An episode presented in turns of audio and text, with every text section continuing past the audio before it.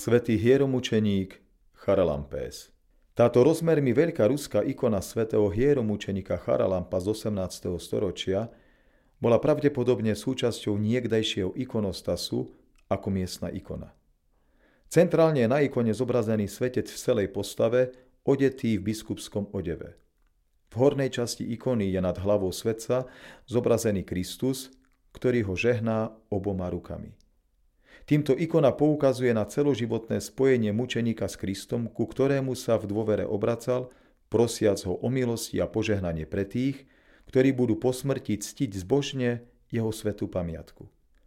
V spodnej časti ikony sa po stranách svetca nachádzajú štyri klejma, spájajúce sa s jeho životom a mučeníctvom.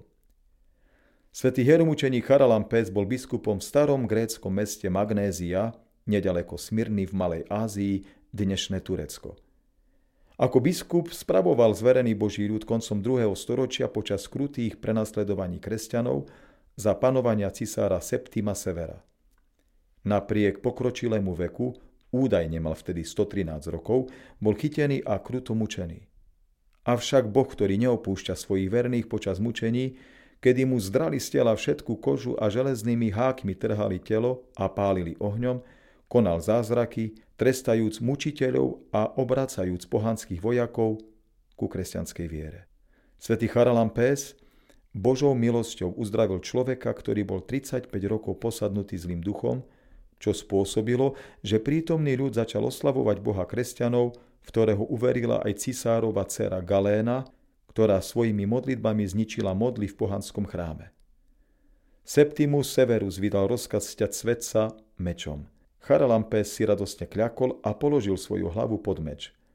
Vtedy sa mu zjavil Kristus, ktorého prosil, aby na mieste, kde spočinú jeho kosti, nebol ani hlad, ani choroba, ale pokoj, úrodnosť, odpustenie a spása. Pán mu slúbil, že splní jeho žiadosť a vzal jeho dušu so sebou do neba.